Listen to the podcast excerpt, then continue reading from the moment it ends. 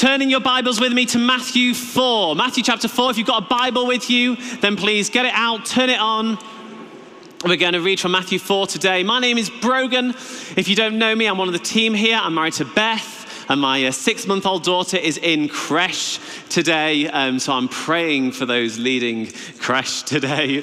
Um, if, uh, if you don't know me, I did not grow up going to church. I did not grow up as a Christian. Um, my parents are wonderful, lovely people. I have a wonderful relationship with them, and they brought me up to uh, be open to lots of different faiths and to be a good person. But when I was 16, someone invited me along to a youth group, and it was there that I heard the Bible preached for the first time, and I've never been the same since.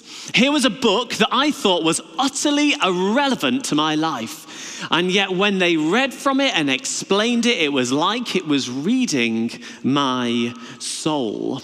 And so I uh, went home after a while. It wasn't just a one off thing, but I went home and I said to my parents, uh, I've become a Christian thinking this would be great news to them. What they don't realize is that they knew that I was going to church for the last six months. So I think they'd put two and two together. Um, but I said, I've become a Christian. And they were really supportive. They wanted to make sure that I was going to an actual church and not like some sort of weird cult or something. And, uh, and they, but there was this sort of question, I think, that was hanging over, certainly over me and maybe over our family as well, well which is what, what does it mean to be a Christian? Brogan's become a Christian. What does that mean? Church, it means lots and lots of different things, but we're going to explore something of what it means today because maybe you're asking that question. Maybe you've been invited along by a friend today, or you've just wandered in here uh, after a visit to town. Maybe you are wondering what it means to follow Jesus here at this church at St. Thomas's if you are new to the city. And what we're going to see is that to be a Christian means that we have been called to Christ, that we've been called to community, and that we've been called to the kingdom. So let's read from Matthew chapter 4, verses 18 through to 25. As Jesus was walking beside the Sea of Galilee, he saw two brothers, Simon, called Peter, and his brother Andrew. They were casting a net into the lake, for they were fishermen. Come, Follow me, Jesus said, and I will send you out to fish for people. And they left their nets and followed him. Going on from there, he saw two other brothers, James, son of Zebedee, and his brother John. They were in a boat with their father Zebedee, preparing their nets. Jesus called to them, and immediately they left their boat and their father and followed him. Jesus went throughout Galilee, teaching in their synagogues, proclaiming the good news of the kingdom, and healing every disease and illness among the peoples. News about him spread all over Syria, and people brought to him all who were ill with various diseases those suffering severe pain, the demon possessed, those having seizures, and the paralyzed, and he healed them.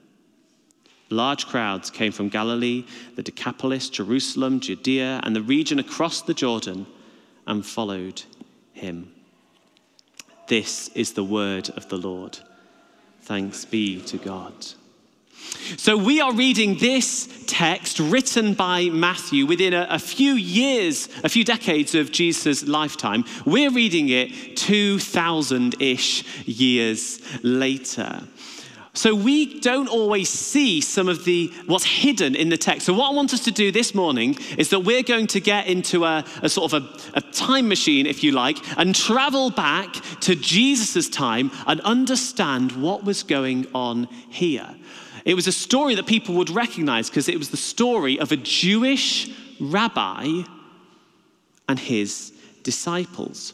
Jesus was a Jewish rabbi, a Jewish teacher. He wasn't just a Jewish rabbi, but we'll get onto that in a moment. And Jewish rabbis traveled around from synagogue to t- synagogue teaching the Old Testament, teaching the scriptures. And they had uh, disciples around them, those who were learning to be like the rabbi. They were called Talmid or Talmidim for plural Talmid. And uh, and what, it would, what would happen with this is that the vast majority of young men and women would go to work with their mothers and fathers. Just like we read here about um, Simon called Peter and Andrew and James and John, they're working with their family in the family business. And they would have been learning the Hebrew scriptures all the time as children, but they would have worked in building and fishing and, and other trades.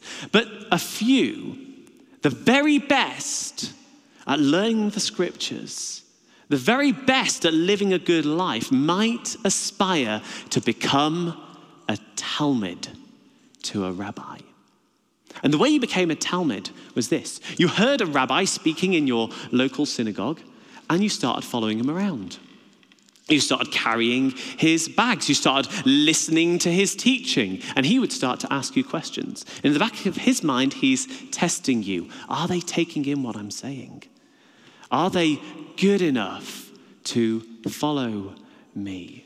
Have they proved themselves worthy? And after months and months of this, an aspiring Talmid might pluck up the courage to say to his rabbi, If you consider me worthy, rabbi, may I become a Talmid. And most of the time, the rabbi would say, No. Keep learning the Jewish scriptures.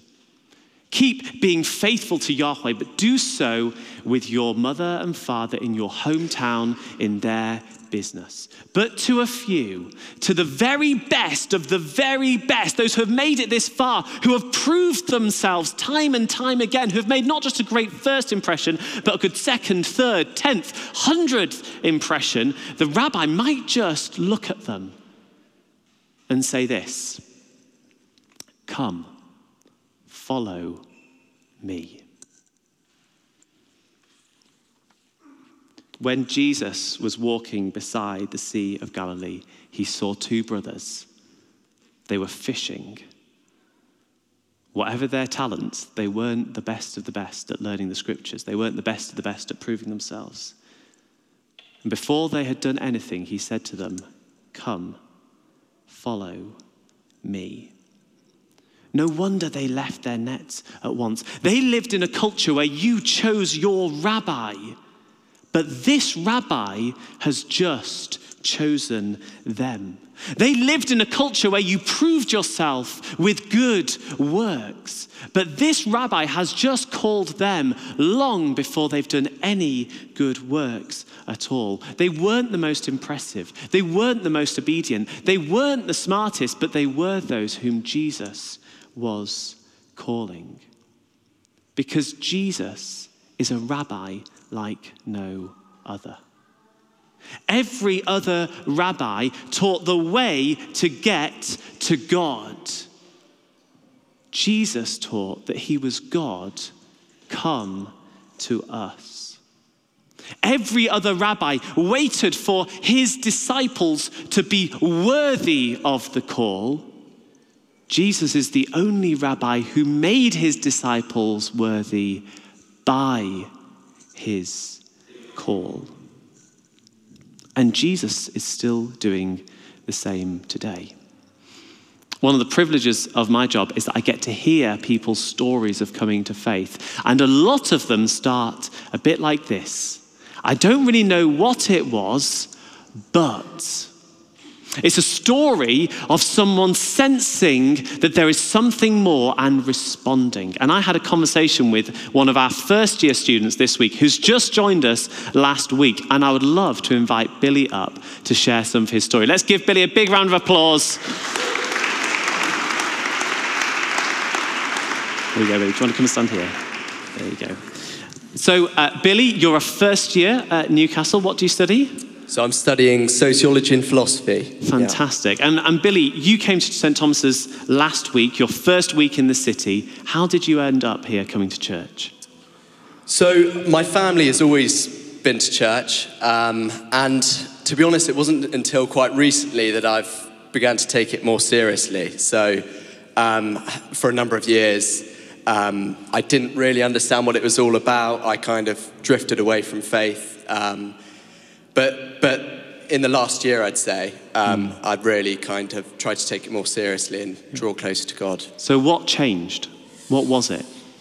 I think it was what you were just describing. It was, it was, I guess, a call from God. Um, it was nothing.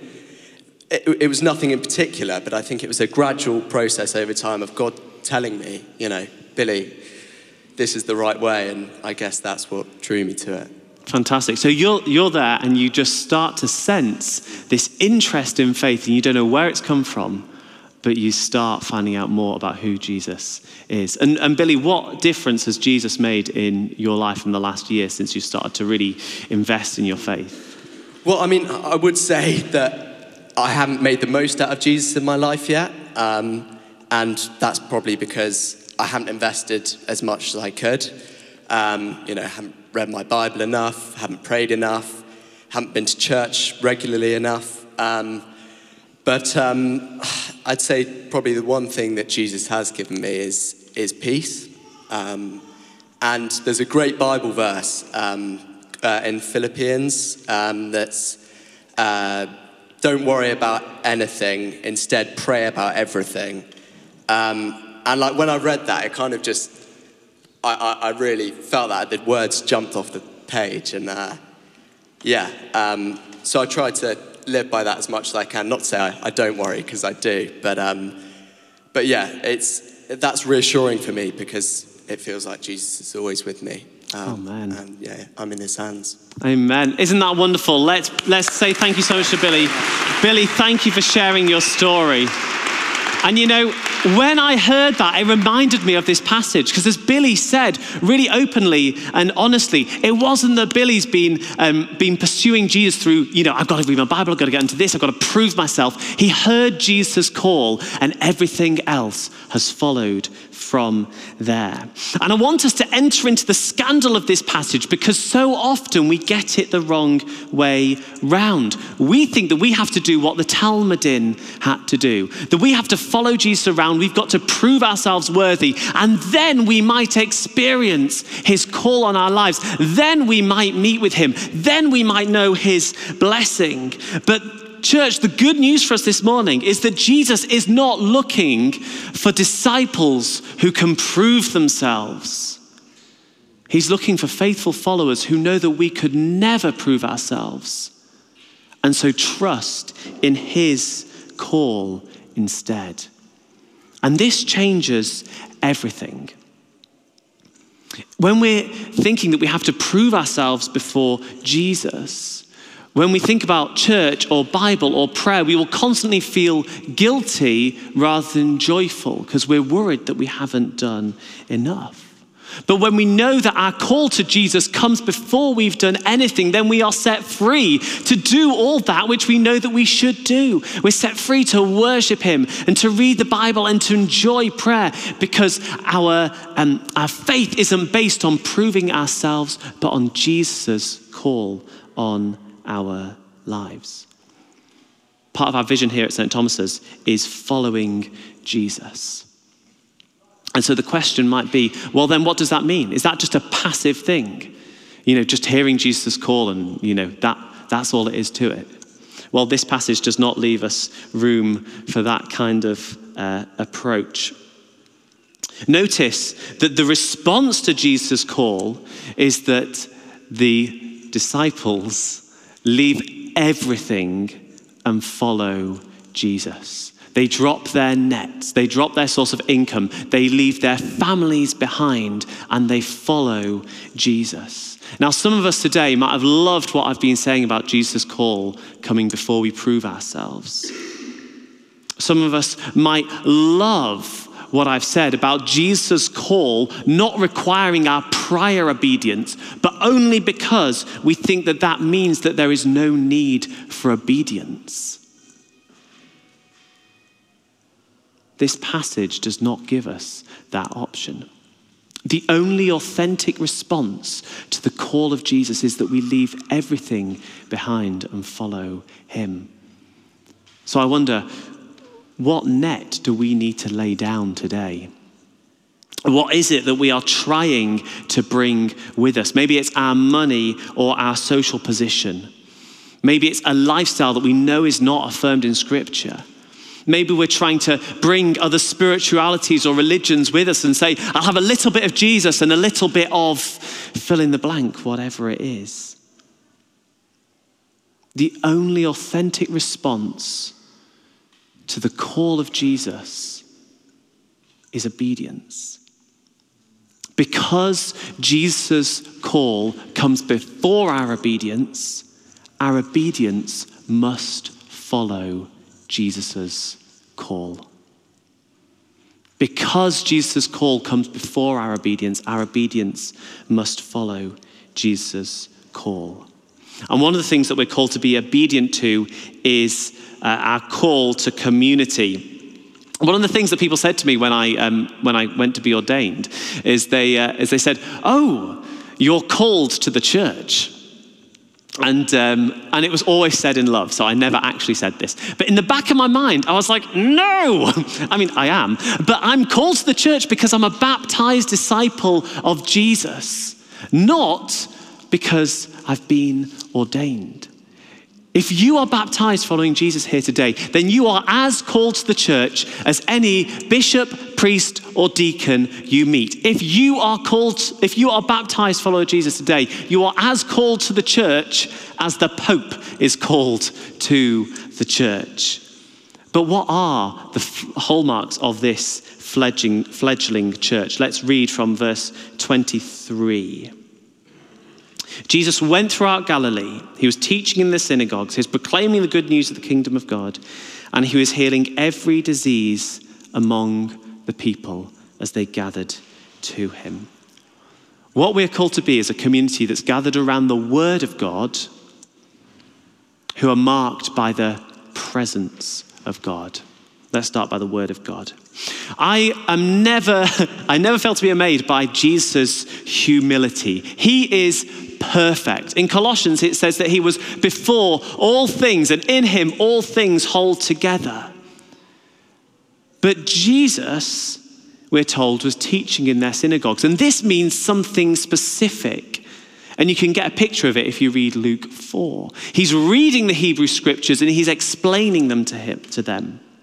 If there was anyone who could just speak from lived experience, it would be Jesus. Yet he chose to teach the scriptures.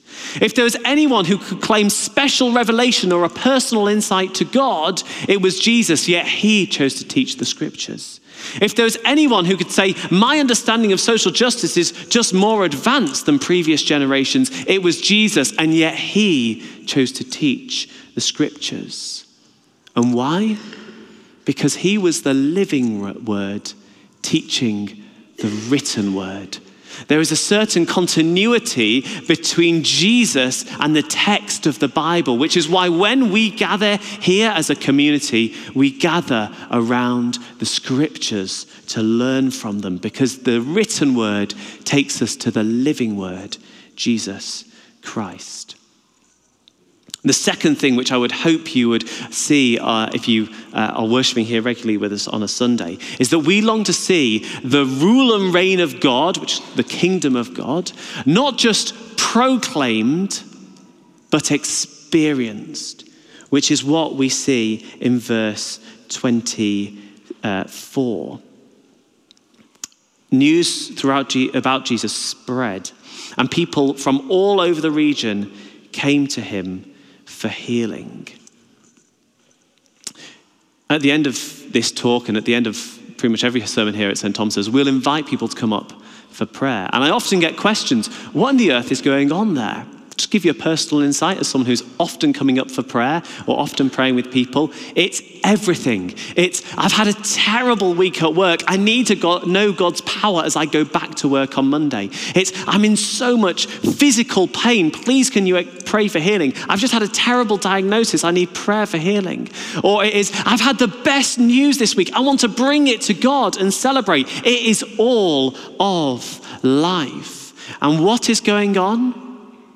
We're living out the pattern of Matthew 4, verse 24. We are coming to Jesus to know his wholeness and healing.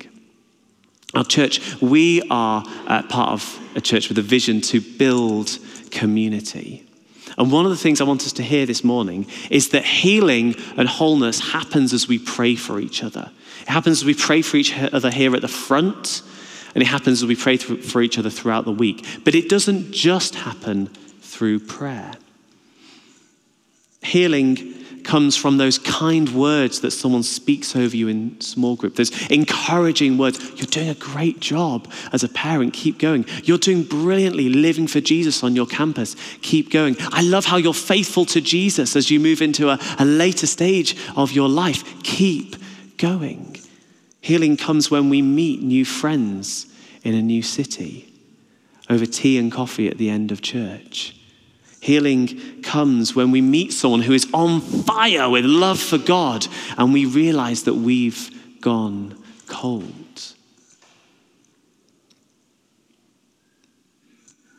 It's not just bishops or priests or deacons or discipleship year interns who are called to the church. All of us are called to the church. There is no uh, no notion here that Jesus' calls is to be in isolation with him. It's always to community with him and his people. Let's look at verse 25 then, our final verse, the call of the kingdom.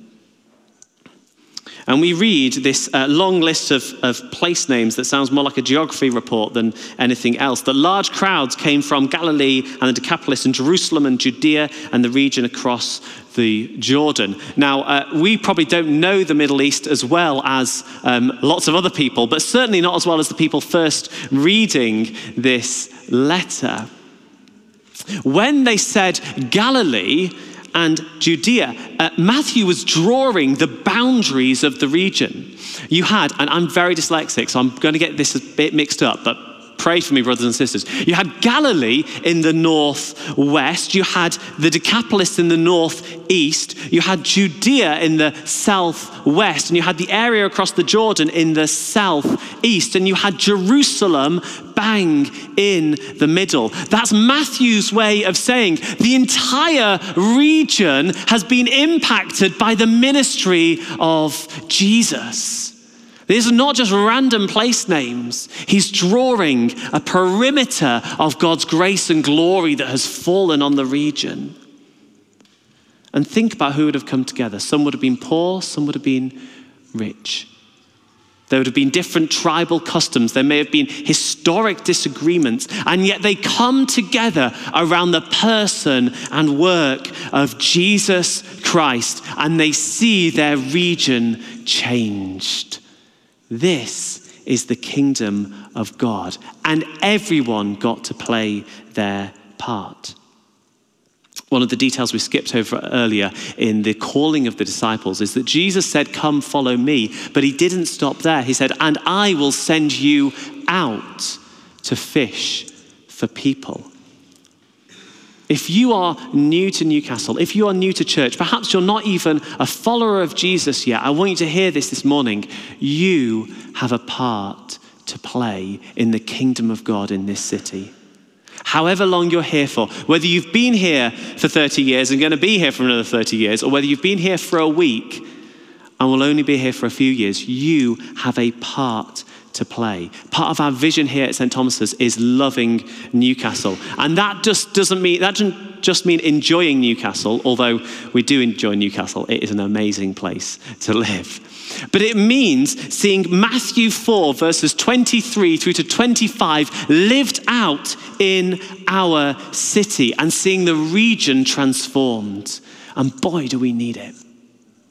Between 2014 and 2022, eight years, child poverty in Newcastle went from 24% to 42%.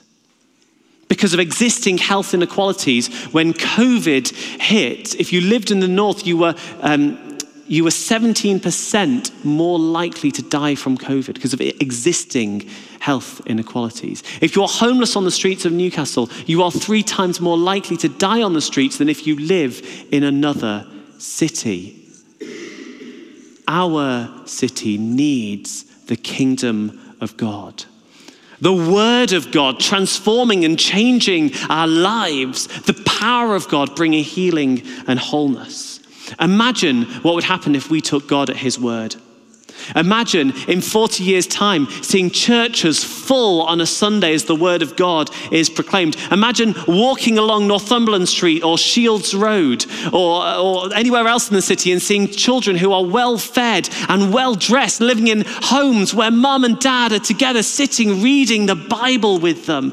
Imagine a city where people live long and healthy lives, and, and when we get sick or injured, which will happen this side of heaven, we are receiving healing by the Spirit of God, working through both medicine and through miracles. Imagine a city on earth that resounds with the praises of heaven. We should want nothing less than the kingdom of God as we seek to love Newcastle.